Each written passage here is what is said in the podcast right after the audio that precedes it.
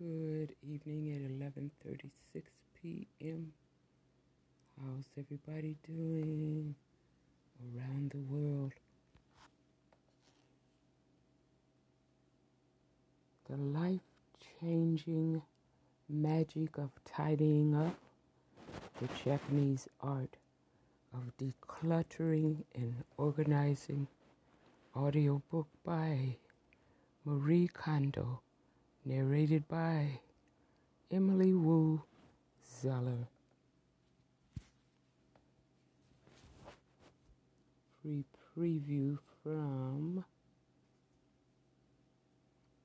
the Play Store. It's got good ratings about this audiobook says despite constant efforts to declutter your home, do papers still accumulate like snowdrifts and clothes pile up like a tangled mess of noodles? Japanese cleaning consultant Marie Kondo takes tidying to a whole new level, promising that if you properly simplify and organize your home once, you will never have to do it again. Most methods advocate a room by room or little by little approach, which doom you to pick away at your piles of stuff forever. The KonMari method with its revolutionary category by category system leads to lasting results. In fact, none of Kondo's clients have lapsed, and she still has a three month waiting list with detailed guidance for determining which items in your house quote spark joy, close quote, and which don't. This international bestseller featuring Tokyo's newest lifestyle phenomenon will help you clear your clutter and enjoy the unique magic of a tidy home and the calm motivated mindset. It can inspire.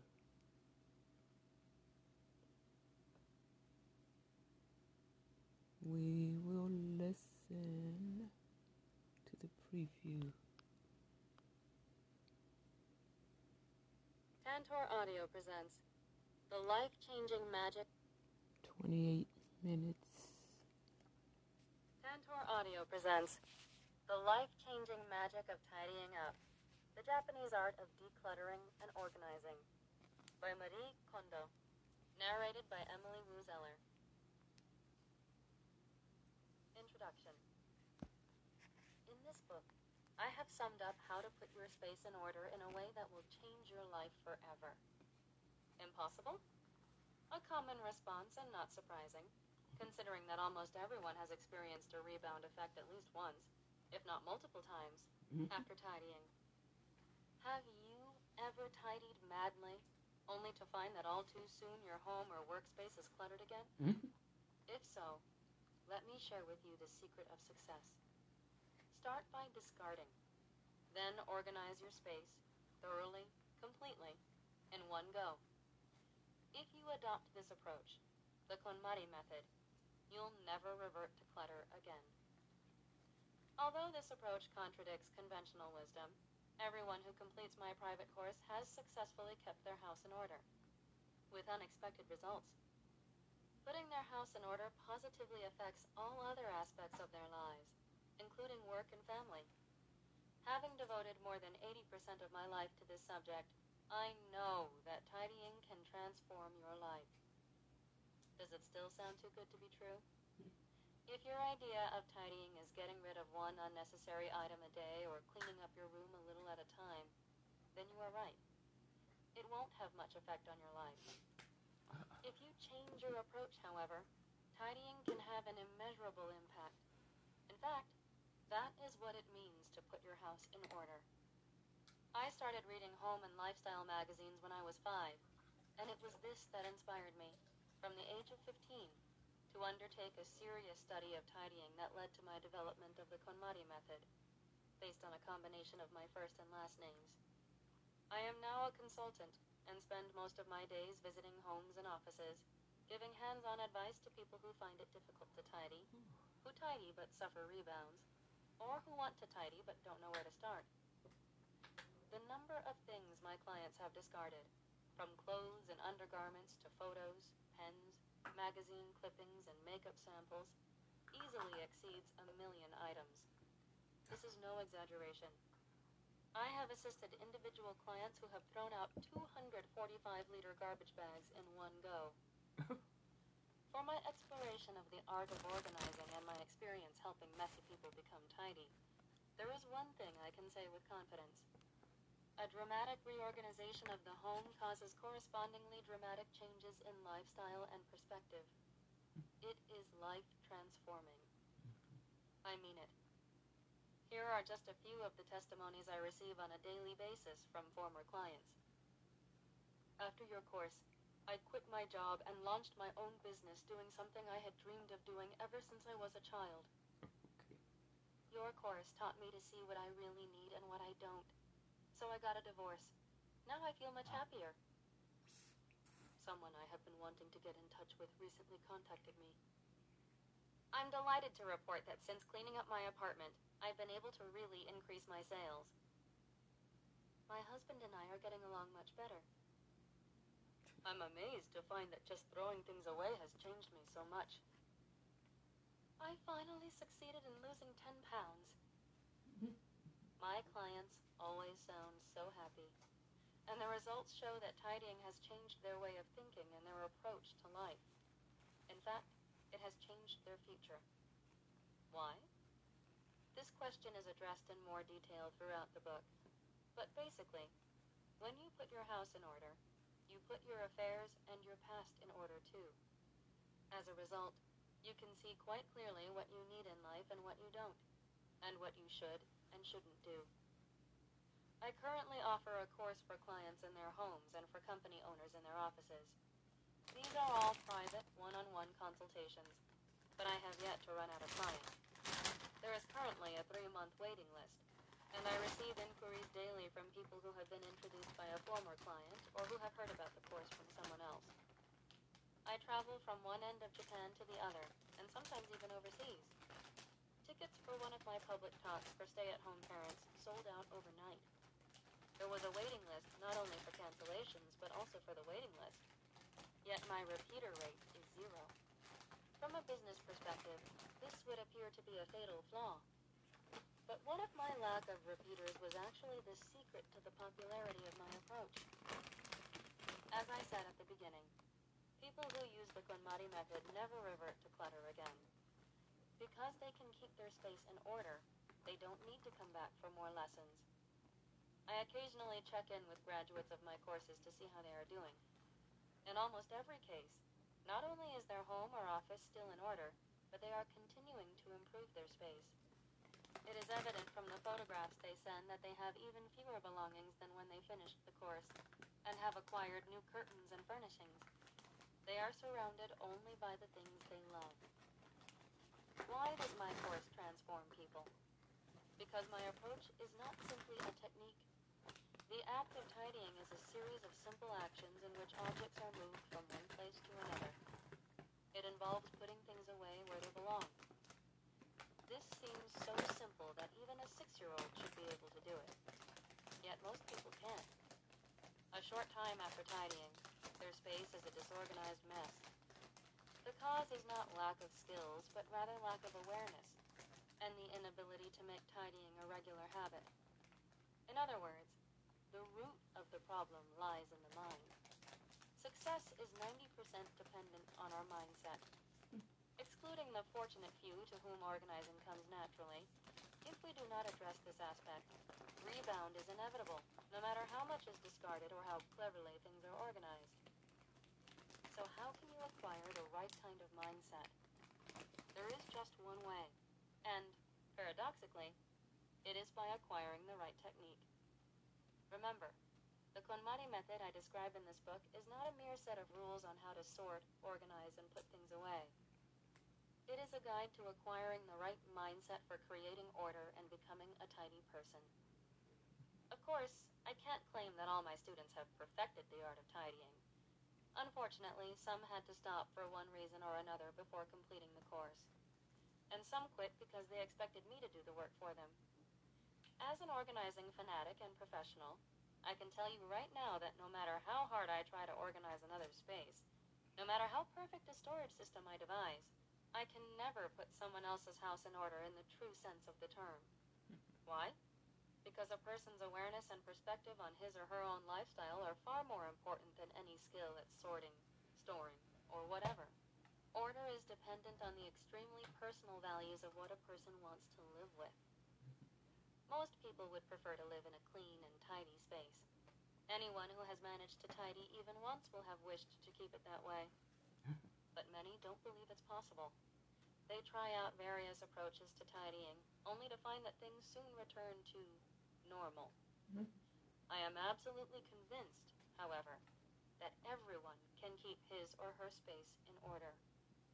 To do that, it is essential to thoroughly reassess your habits and assumptions about tidying.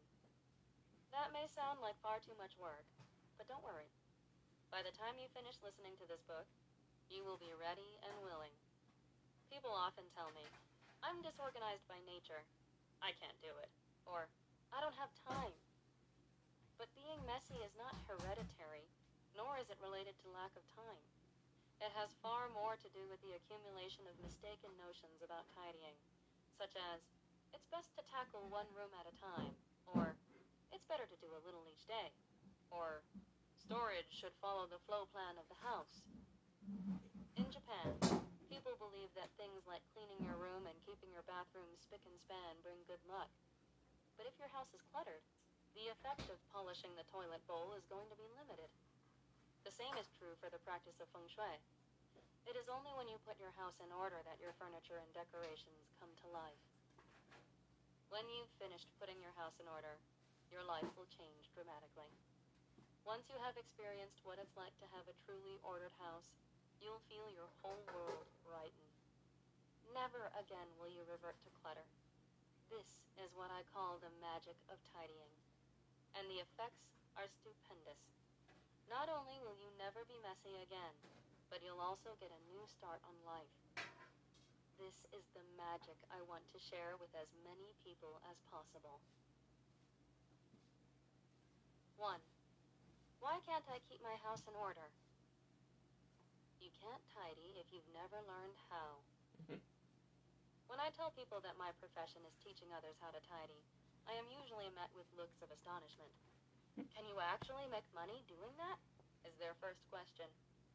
This is almost always followed by Do people need lessons in tidying?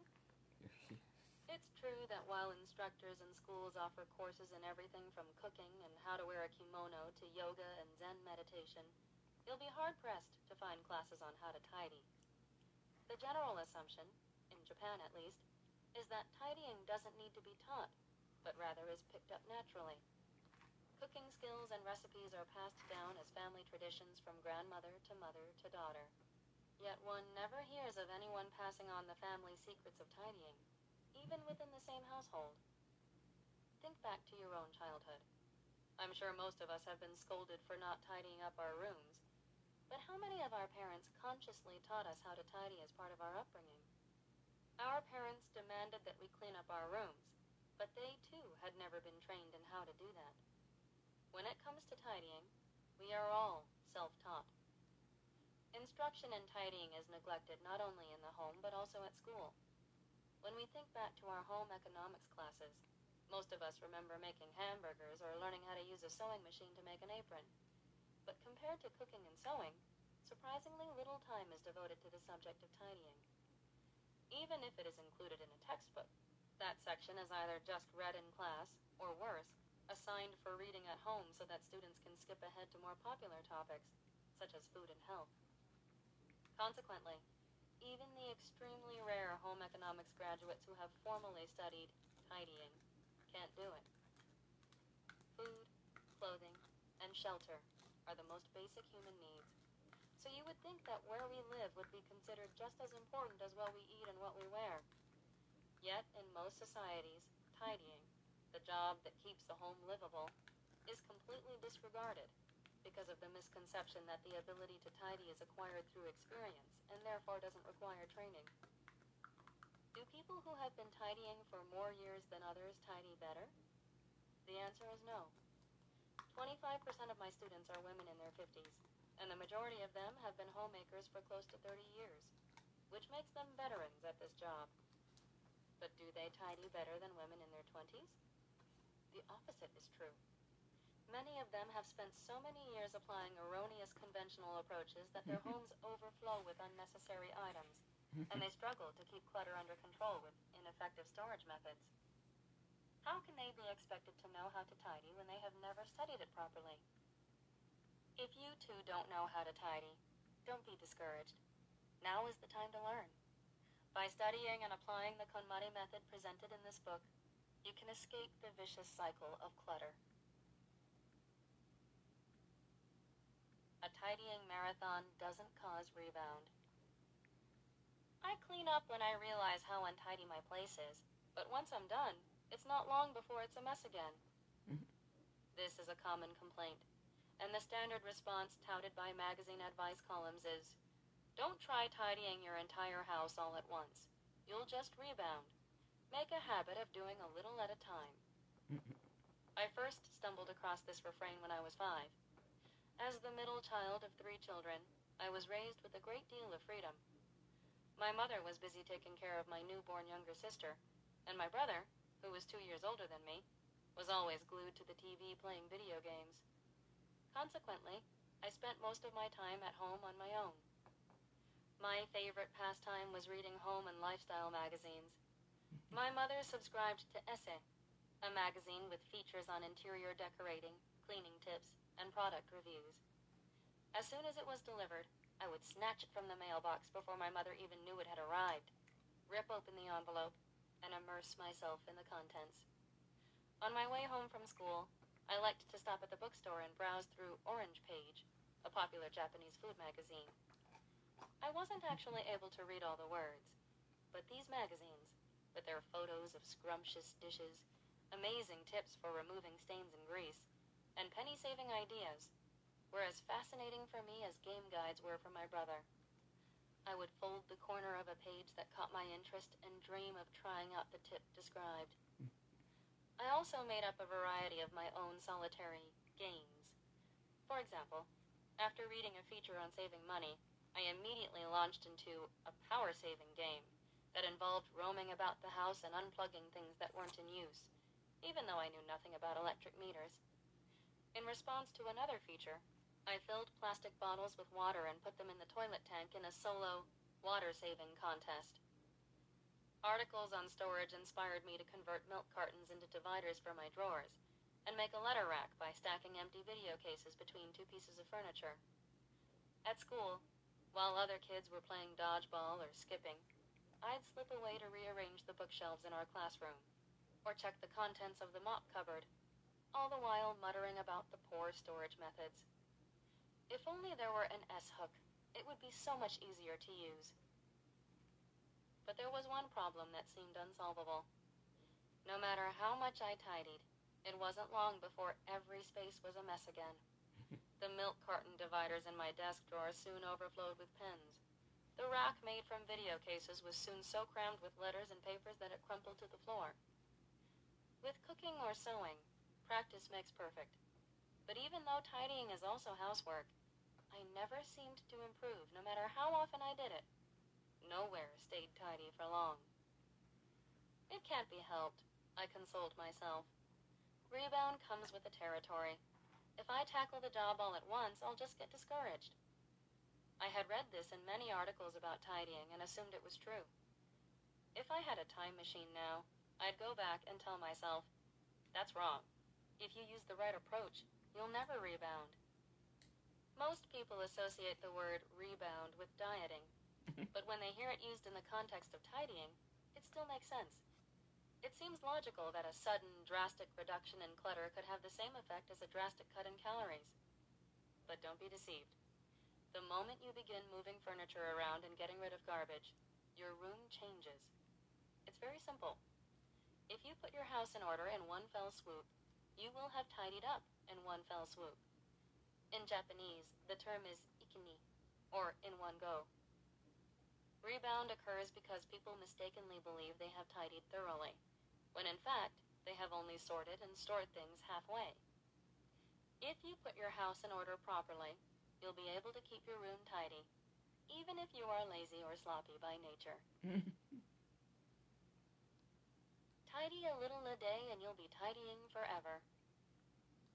If you tidy your house all at once, you'll rebound. It's better to make it a habit to do a little at a time. Although this advice sounds very tempting, we've already seen that the first part is wrong. How about the suggestion that we should do only a little a day? Although it sounds convincing, don't be fooled. The reason you never seem to finish is precisely because you tidy a little at a time. Changing lifestyle habits acquired over a span of many years is generally extremely difficult. If you have never succeeded in staying tidy to date, you will find it next to impossible to develop the habit of tidying a little at a time. People cannot change their habits without first changing their way of thinking. And that's not easy. After all, it's quite hard to control what we think. There is, however, one way to drastically transform the way we think about tidying. The subject of tidying first caught my attention when I was in junior high school. The catalyst was a book called The Art of Discarding by Nagisa Tatsumi, Takarajimasha Incorporated, which explained the importance of getting rid of unnecessary things. I picked the book up on my way home from school, intrigued to see a topic I had never encountered before, and I can still remember the shock of surprise I felt as I read it on the train. I became so absorbed that I almost missed my stop. Once home, I went straight to my room with a handful of garbage bags and stayed closeted for several hours. Although my room was small, by the time I finished, I had eight bags full of stuff. Clothes I never wore, textbooks from elementary school, toys I had not played with in years, my eraser and seal collection. I had forgotten that most of these things even existed. I sat motionless on the floor for about an hour afterward, staring at the pile of bags and wondering, why on earth did I bother keeping all this stuff? What shocked me most, however, was how different my room looked. After only a few hours, I could see parts of the floor that had never been revealed before. My room seemed to have been transformed, and the air inside seemed so much fresher and brighter that even my mind felt clearer. Tidying, I realized, could have far more impact than I had ever imagined. Thunderstruck by the extent of the change, from that day on I turned my attention from cooking and sewing, which I had thought were the essentials of a well kept home, to the art of tidying. Tidying brings visible results. Tidying never lies. The ultimate secret of success is this. If you tidy up in one shot, rather than little by little, you can dramatically change your mindset. A change so profound that it touches your emotions will irresistibly affect your way of thinking and your lifestyle habits. My clients do not develop the habit of tidying gradually. Every one of them has been clutter free since they undertook their tidying marathon. this approach is the key to preventing rebound. When people revert to clutter, no matter how much they tidy, it is not their room or their belongings, but their way of thinking that is at fault. Even if they are initially inspired, they can't stay motivated and their efforts peter out. The root cause lies in the fact that they can't see the results or feel the effects. This is precisely why success depends on experiencing tangible results immediately. If you use the right method and concentrate your efforts on eliminating clutter thoroughly and completely within a short span of time, you'll see instant results that will empower you to keep your space in order ever after. Anyone who experiences this process, no matter who they are, will vow never to revert to clutter again. Why you should aim for perfection. Don't aim for perfection. Start off slowly and discard just one item a day.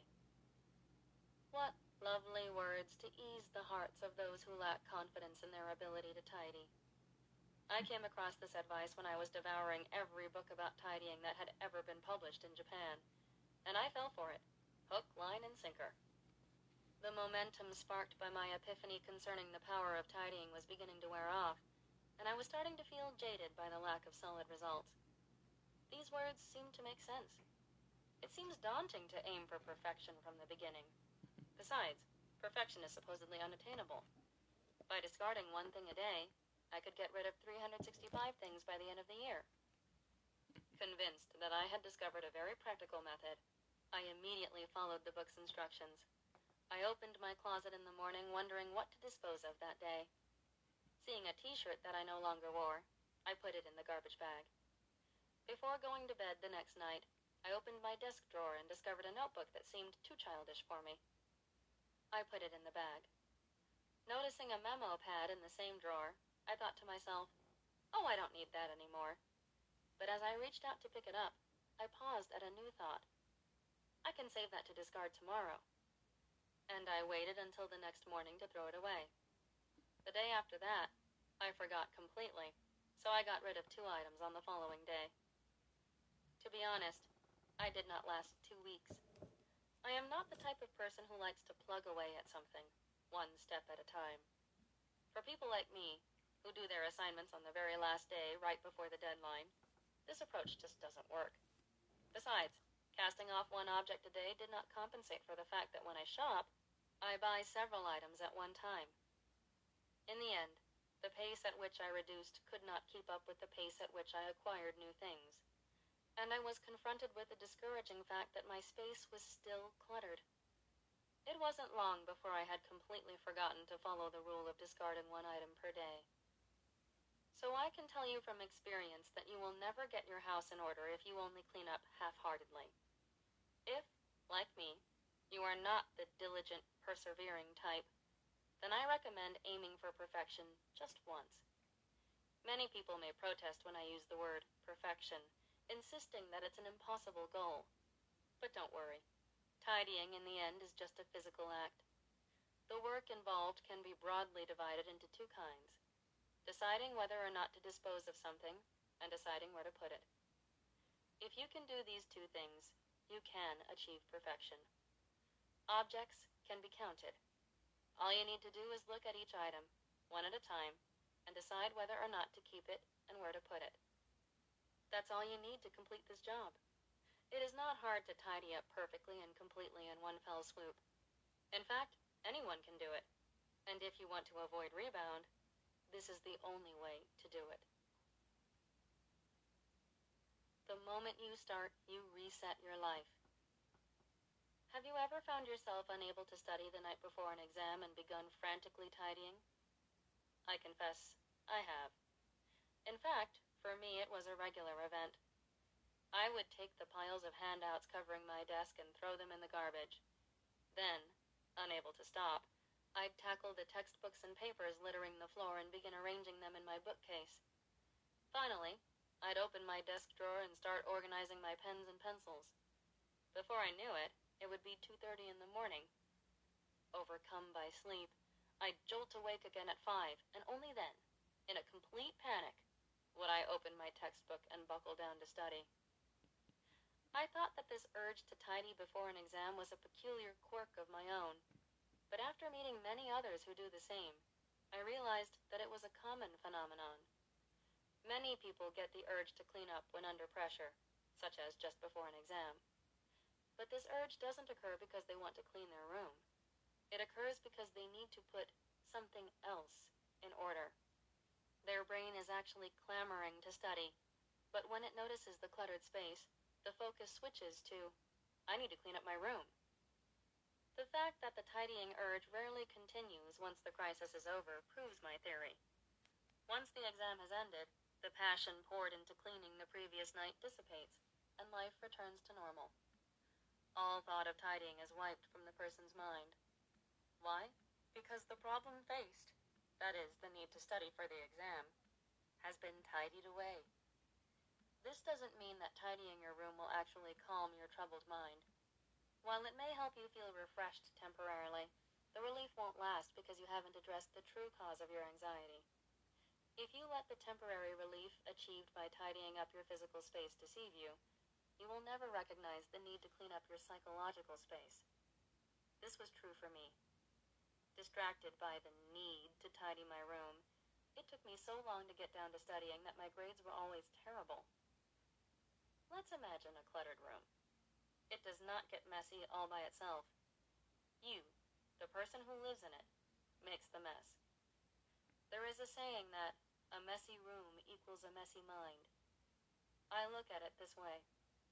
When a room becomes cluttered, the cause is more than just physical. Visible mess helps distract us from the true source of the disorder. The act of cluttering is really an instinctive reflex that draws our attention away from the heart of an issue. If you can't feel relaxed in a clean and tidy room, try confronting your feeling of anxiety. It may shed light on what is really bothering you. When your room is clean and uncluttered, you have no choice but to examine your inner state. You can see any issues you have been avoiding and are forced to deal with them. From the moment you start tidying, you will be compelled to reset your life. As a result, your life will start to change. That's why the task of putting your house in order should be done quickly. It allows you to confront the issues that are really important. Tidying is just a tool, not the final destination. The true goal should be to establish the lifestyle you want most once your house has been put in order. Storage experts are hoarders. What is the first problem that comes to mind when you think of tidying? For many, the answer is storage. My clients often want me to teach them what to put where. Believe me, I can relate. But unfortunately, this is not the real issue. A booby trap lies within the term storage.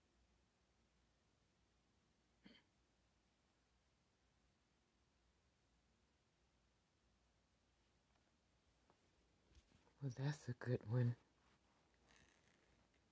Yeah, that's a really good one. And it's on point. Just about everything she touched on, especially about the night of exams and how the mind works when it's time to confront studying for the big exams. Here's one Spark Joy, an illustrated master class on the art of organizing and tidying up, the same author, Marie Kondo.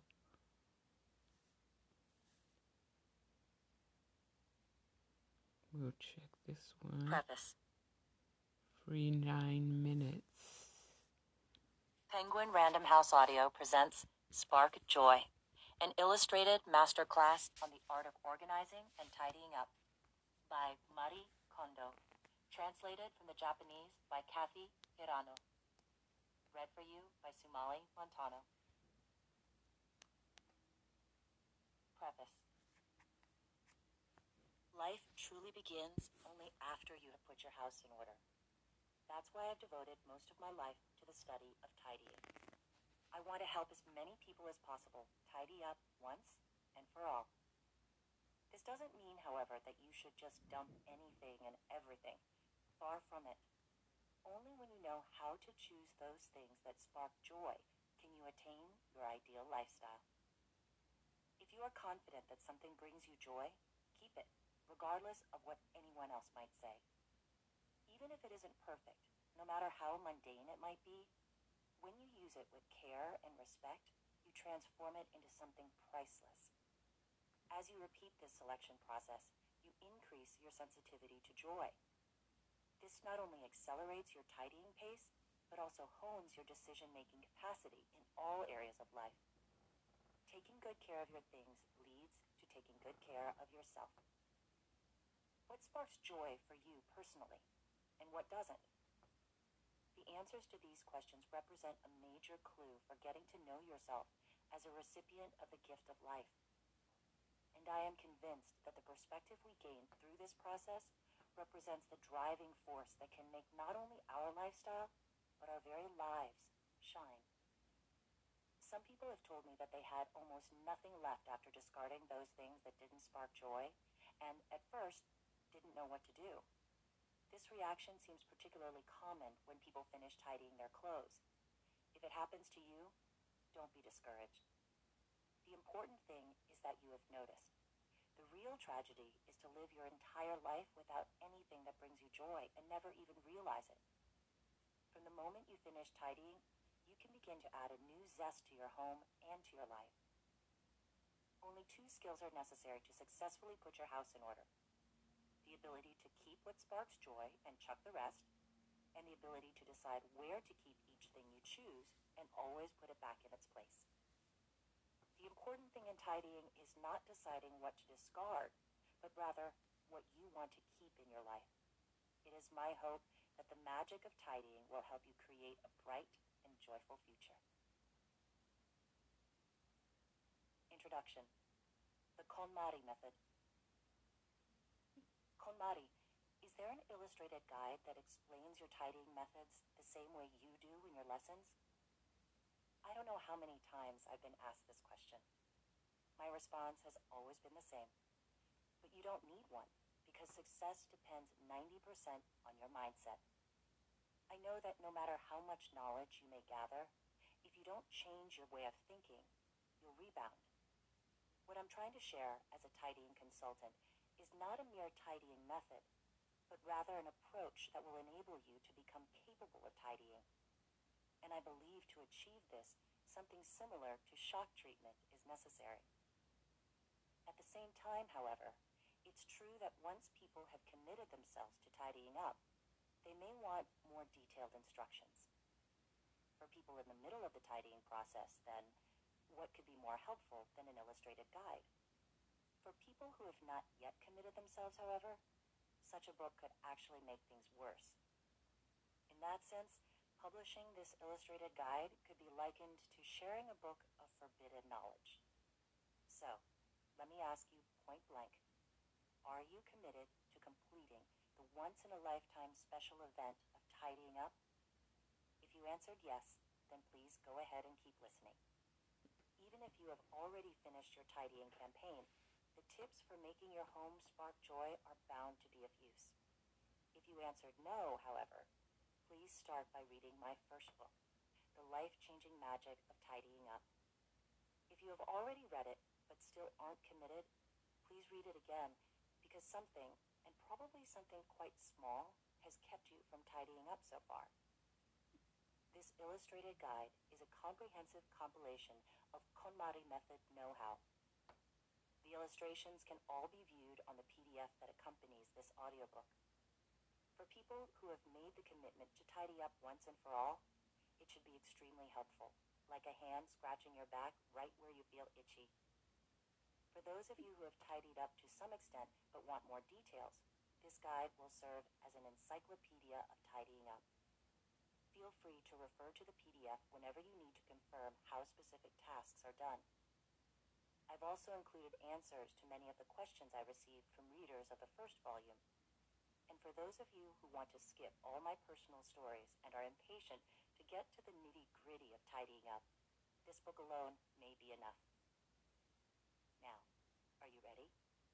Don't forget that the God of tidying up is always on your side as long as you are committed to getting it done. The six basic rules of tidying. The tidying process you are about to embark on is not about decluttering your house or making it look neat on the spur of the moment for visitors. Rather, you are about to tidy up in a way that will spark joy in your life and change it forever. When you tidy the KonMari way, you will experience several changes.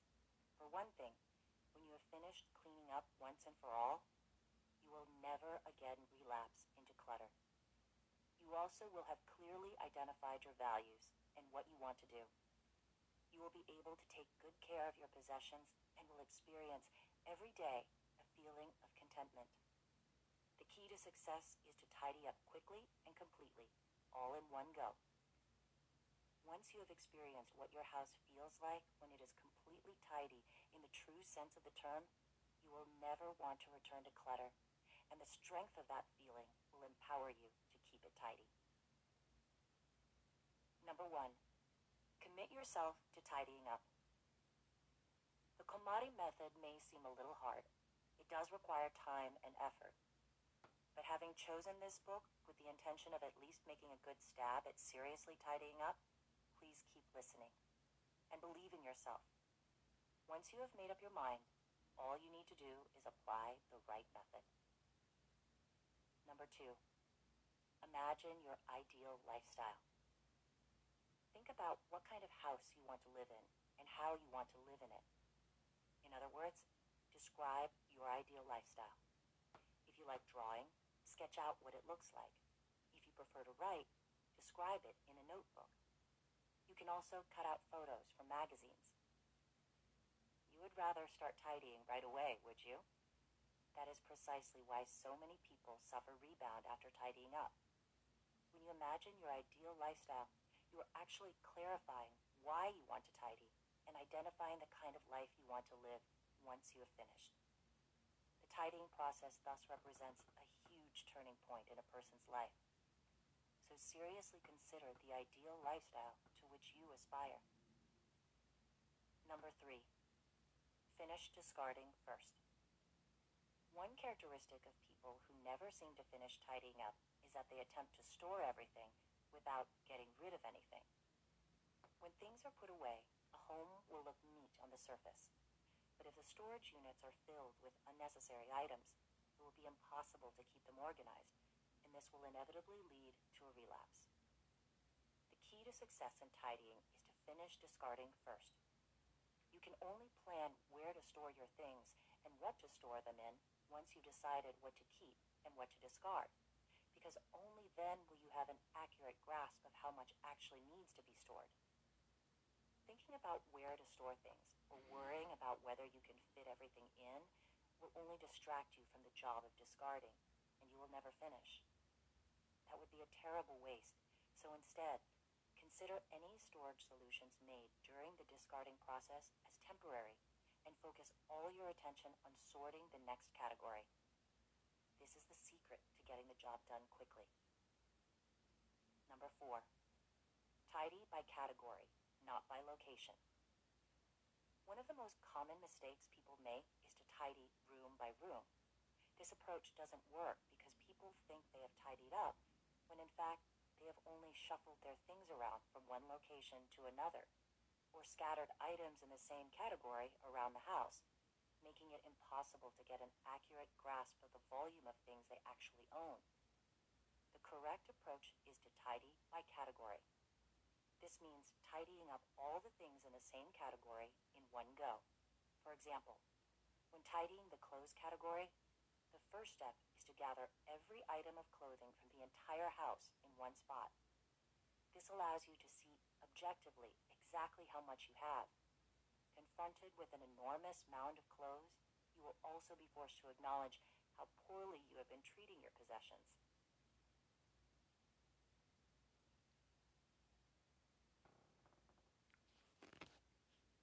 Okay, that's another good one. Five stars for that one, too. It's a keeper. And this is a three book bundle. So let's see what the third one is. The art of discarding, how to get rid of clutter and find joy. We'll listen to the preview for nine minutes. Hachette. Hachette Audio presents The Art of Discarding How to Get Rid of Clutter and Find Joy by Nagisa Tatsumi, read by Karen Cass.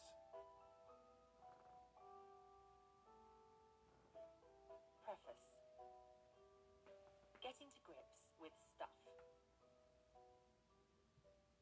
Throwing stuff out. It's a fundamental issue. Everyone these days has too much stuff. We keep chucking it out, but it keeps on accumulating. At work, we face endless piles of paper. At home, however much storage space we have, it's never enough. Things proliferate and our living space shrinks. We're surrounded. We know we have to do something. If only we could get rid of it all, what a relief that would be. The 1990s saw a boom in ecological thinking, which has extended into the new millennium. Be kind to the earth, recycle, don't produce rubbish. And this has generated a new way of thinking about stuff and what we need versus what we want. But we're still crowded out with it. Why? How come this flood of things never seems to ebb away? We know how good it would feel if all this stuff was gone, so why do we keep it? Why do we always feel guilty about getting rid of things? Let's look at these questions a little more closely. Stuff and our sense of waste. In the past, things were precious. Before the start of mass production and mass consumption, relatively recently in fact, things were cherished. They were looked after and used for as long as possible. Even when they'd lost their original purpose, other uses were found for them. And only once all possible functions were exhausted were they finally discarded. It was the same with food. People were taught to eat every last grain of rice in their bowls. It was all about using something to the full, discarding it, and only then obtaining something new. That was the cycle. And, against this background, a sense of shame at wastefulness, mottainai in Japanese, became a virtue. But life's different now. In the 1960s and 70s, new and exciting electrical products sold precisely because they were new and exciting. There was a belief that new equals good, and so things that were old were immediately replaced. More and more things, electrical goods, fashion, etc., came flooding into our lives, and by the end of the 1980s, the act of purchasing had become an end in itself. We've become used to this kind of spending, but because we are no longer buying out of necessity, things inevitably accumulate at a far greater pace than they are used up, and so we are drowning switch from an era when things were precious to an era of oversupply was too sudden. We're stuck between our traditional sense of wastefulness, mottainai, and the new world where things proliferate. Be positive about discarding. We have to address this dilemma. If we carry on like this, we'll never be free of the spell that things have over us. Can a more ecologically aware or economical lifestyle help us break the spell? If we look after things and only buy what's necessary, will we be free? Well, it wouldn't work for me. I wouldn't want to stop buying things. Reducing clutter feels good, but you'd have to be very stoic to enjoy life without new stuff. It feels good to have things you like around you. It makes you happy to wear new clothes. I have and newspapers, but I want magazines too. If I want to buy some new plates or a jug, I don't want to be thinking there's something virtuous about preventing myself from doing so. Saving money's no good if you can't enjoy life. So, we want to enjoy a comfortable life, but we don't want things to accumulate. Nor do we want to create a sense of waste. Is that possible? And if so, how? This book is here to help. What I want to propose is a positive attitude to discarding. To get to grips with our cluttered lives, we have to start clearing things out. Instead of worrying about wastefulness, let the task of disposal be an opportunity to reflect on the real value of your possessions. Look at the things you've allowed to accumulate. Thinking about why you've got them will help give you a sense of why they have a hold on you. And as you sort out what to throw away and what to keep, you'll come to realize what's really necessary. The art of discarding and the art of living. First off, you need to reassess your relationship with physical objects. The 10 attitudes to discarding outlined in part 1 will help you. I'm not saying you should change your mindset completely, but if you worry about throwing things away, perhaps it's time to adjust your thinking a little. Just try adopting the key points from this section that strike a chord with you. This may help loosen the hold that things have on you. Part 2 introduces 10 practical disposal strategies. As with Part 1, try what makes sense to you. If just one of the strategies becomes a habit, life will start to feel much better. In Part 3, there's some general information that should make it easier for you to find ways to get rid of things. I hope you'll find it useful to combine this with suggestions from the other two parts. You'll find a lot of detail in the book, but ultimately, the art of discarding is very straightforward. It's simply a question of becoming conscious of previously unconscious behavior and of seeing your approach to possessions as part of the art of living. I hope that the book will help you achieve this. Don't say it's a waste. It's very simple. Keep things you use and discard those you don't. Things are given life by being used. Keeping something because it would be a waste to get rid of it is a kind of torture.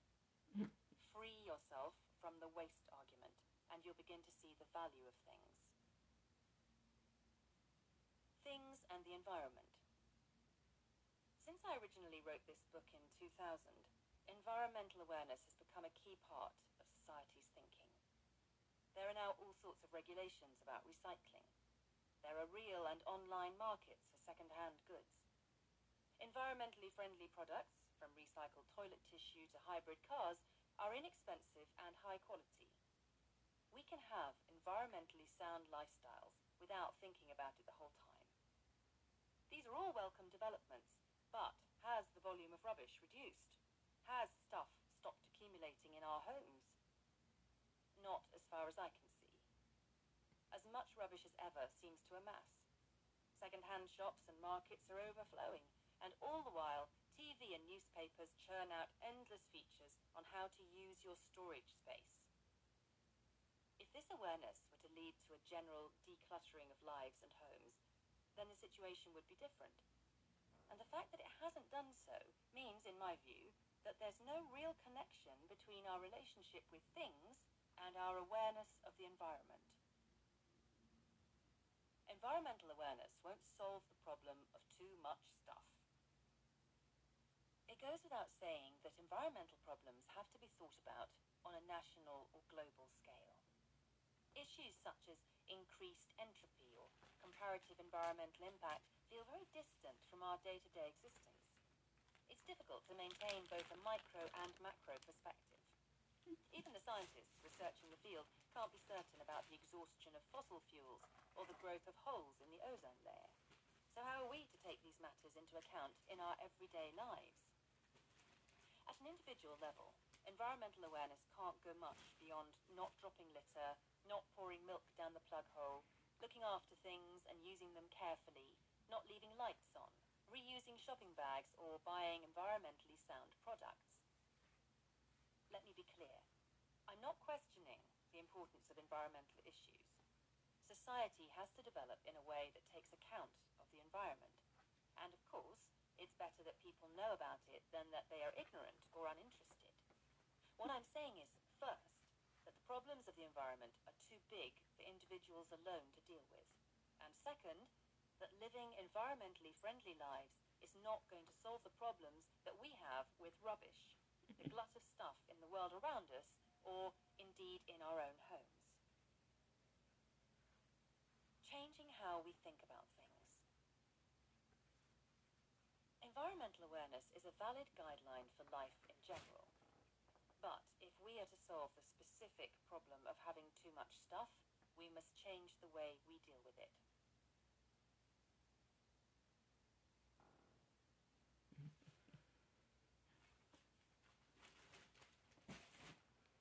Good one. Another good book. The Art of Discarding. uh, another five stars. And we'll see if they have anything else here that we need to look at.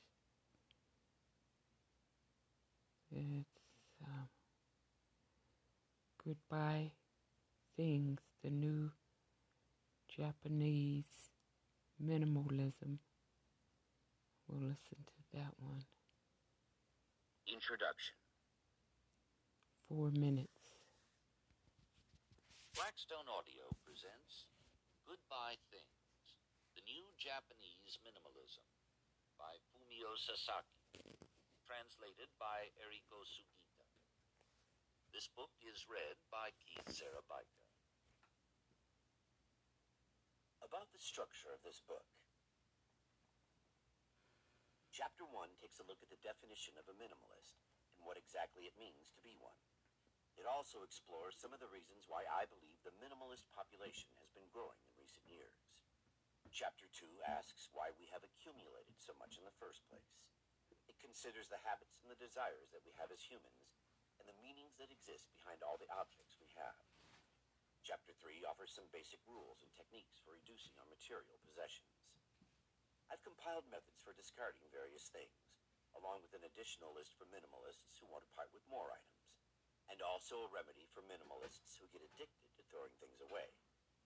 Chapter 4 talks about the changes that I went through when I decreased the number of my possessions to an absolute minimum. Along with the psychological results, it offers a look at the positive things that have happened to me by going minimalist, and the sense of happiness that I have become more aware of.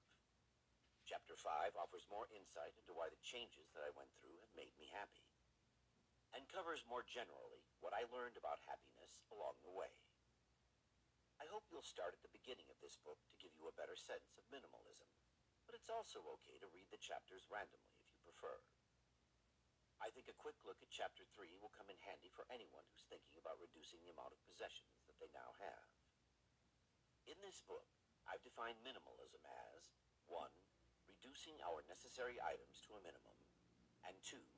Doing away with excess so we can focus on the things that are truly important to us. People who live that way are the ones I consider to be minimalists. Introduction There's happiness in having less. That's why it's time to say goodbye to all our extra things. That's the minimal version of the message that I like to convey in this book. I want to show you how amazing it is to have less, even though that's the complete opposite of how we've been taught to be happy. We think that the more we have, the happier we will be. We never know what tomorrow might bring, so we collect and save as much as we can. This means we need a lot of money, so we gradually start judging people by how much money they have. We start to realize that money solves most of our problems. You can even change people's minds if the price is right. And if you can buy people's minds, then surely you can buy happiness. So you convince yourself that you need to make a lot of money so you don't miss out on success. And for you to make money, you need everyone else to spend their money. And so it goes. Let me tell you a bit about myself. I'm 35 years old, male, single, never been married. I work as an editor at a publishing company. I recently moved from the Nakameguro neighborhood in Tokyo, where I lived for a decade, to a neighborhood called Fudomae in a different part of town. The rent is 67,000 yen, about $650 per month. 20,000 yen, about $200, less than my last apartment. But the move pretty much wiped out my savings. Some of you may think that I'm a loser, an unmarried adult with not much money to speak of. The old me would have been way too embarrassed to admit all this. I was filled with useless pride. But I honestly don't care about things like that anymore. The reason is very simple. I'm perfectly happy just as I am. Ten years ago, I was eager to get into publishing. I wanted a career in which I could think about big ideas and cultural values instead of always being focused on money and material objects. But that initial enthusiasm gradually faded. The publishing industry was going through a difficult period, and for our company to survive, we needed books that would sell, first and foremost. If we didn't publish commercial books, it would be impossible to publish anything, no matter how culturally or intellectually valuable we thought it was. Faced with the realities of the business world, I grew up quickly.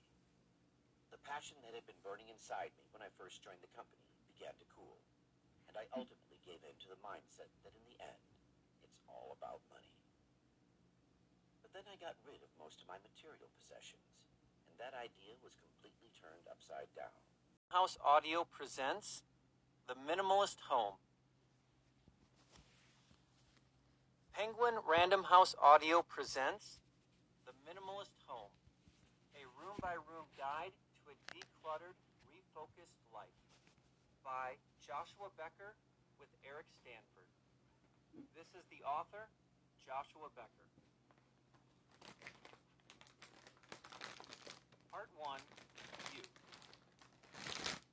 Chapter 1 Minimalism Makeover. Make the most of the most important place on earth home. I shake my head at those home makeover shows that are so popular on TV. You know, a couple who are discontented with their home invite a design expert to come in and evaluate the situation. The couple nervously agree to stretch their budget as far as possible to make as much of a change as they can. Then a renovation team takes over, carrying out repairs and upgrades. There's always an obstacle that arises and creates drama. and after that, the designer stages the house with new furniture, store-bought decorations, and this year's color scheme. Finally, the homeowners come back for the big reveal and get teary-eyed at their house's new look. I shake my head because even though their house may look nicer, the homeowners typically wind up with just as much stuff as they had before, maybe even more. That's all stuff that may be getting in the way of how they want to spend their days more than it's contributing to the pursuit of their goals. I wonder, after the initial dopamine zap from the redecoration, are their lives really any different?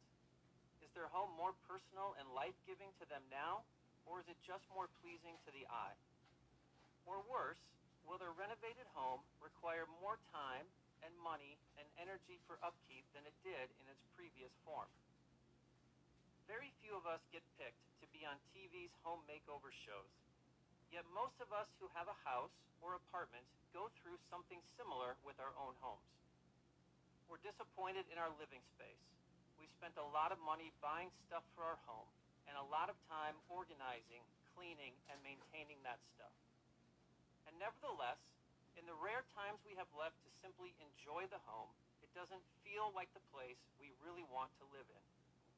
What do we do then? If we don't just give up hope, we most likely double down, continuing to look in all the wrong places for help. We pay attention to commercials and visit showrooms and scroll through shopping sites online, and we decide that we need more stuff or better stuff with a different organizing and decorating plan.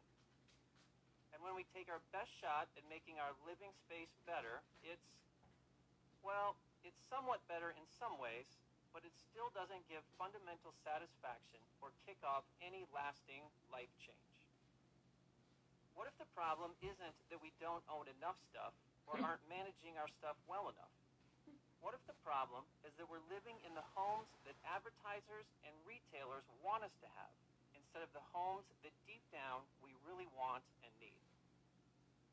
I'd like to suggest that what the huge majority of people in my own country, the United States, and other countries need if we are going to be content with our homes and start living more fulfilled lives is a minimalist makeover of our homes. Are you willing to come along with me and explore that idea for your home? That there is more joy to be found in owning less than we can ever find in accumulating more? I hope you will, because I know from years of experience that by getting rid of the excess stuff in every room, you can transform your home so that you feel not only free from the stress of so much clutter around you, but also free to live a life focused on what you want to do with your limited years on this planet. Consider the benefits of a minimalist makeover of your home. You don't have to be an interior designer to do this. You don't need a demo reno team or real estate agent on your side. You don't need a big budget, or any budget really. And the investment of time you make up front is something you will recoup many times over in years to come. You just need determination and some advice to guide you on the way. You can help others by sharing the Minimalist Home tips on social media by posting or tweeting the tips labeled hashtag minimalist home you'll find throughout this book. Seven surprising facts that reveal how much we own. One, in the 35 richest countries in the world, total material consumption stands at an average of 220.5 pounds per person each day. Two, Americans spend $1.2 trillion annually on non-essential goods. Three, the United States has more than 50,000 storage facilities, more than the number of Starbucks, McDonald's, and Subway restaurants combined. Currently, there are 7.3 square feet of self-storage space for each person in the nation, so that it is theoretically possible that every American could stand all at the same time under the total canopy of self-storage roofing. Four, nearly half of American households are spending so much that they don't save any money. Five, currently, the 12% of the world's population that lives in North America and Western Europe accounts for 60% of private consumption spending, while the one-third living in South Asia and sub-Saharan Africa accounts for only 3.2%. Six, the home organization industry, benefiting from our desperation to try to manage all our stuff, earned retail sales of $16 billion in 2016 and is growing at 4% per year. Seven, over the course of an average lifetime, because of all the clutter we live in, we will spend 3,680 hours or 153 days searching for misplaced items. Phones, sunglasses, and paperwork top the list. Revolution indoors. Over the first decade of their marriage, Shannon and her husband moved several times. But there was one constant. Everywhere they went, they accumulated more and more stuff. And it was never long before a new home began to feel crowded and messy. Shannon didn't like this situation and felt guilty but didn't know what to do about it. She could sense a growing resentment from her husband over the clutter situation too. When company was coming over, she would move things around to give an illusion of neatness, but of course, such maneuvers didn't address the root problem that they simply owned too much stuff. Not much changed until Shannon and her husband went on a trip from their home in the Midwest to Tennessee where they stayed in a cabin. With only what we packed for the week, the cabin seemed spacious and comfortable, though it wasn't really that large, she said. Once we got home from the trip, I wanted that for our home room to breathe and enjoy ourselves without things in the way. This was Shannon's aha moment, her trigger, her tipping point. I have noticed that, for most people, there is one moment when something causes them to undertake a minimalist makeover. I tell in my previous book, The More of Less, about my trigger moment in 2008 when I was frustrated while cleaning out my garage on a Saturday and a neighbor pointed out that I didn't need to own all that stuff. Have you had your own minimalism aha moment? Something that has opened your eyes to the clutter issues you face and has pushed you to do something about them? If not, I hope this book will be that friendly shove for you. Shannon's cabin epiphany inspired her to finally take action on what I would call her stuff problem. As soon as she got home, she signed up for my online course, Uncluttered, and quickly began making progress on her home. She would take out 10 or 12 boxes. Her husband got in the spirit as well, clearing out machinery and tools from his garage workshop. Their minimalist home makeover was underway. Eventually, the couple got down to some decisions about what to keep and what to toss that were tougher to make. These are the kinds of decisions that cause some people to quit decluttering before they get the full benefit. And they are some of the decisions I'm going to help you make in this book. Their progress slowed for a while, but they kept going, and in the end transformed every part of their home through minimizing. Shannon said, Our home is now a place where my husband can come home and feel free to pursue his hobbies, and for us to be the couple I know we are without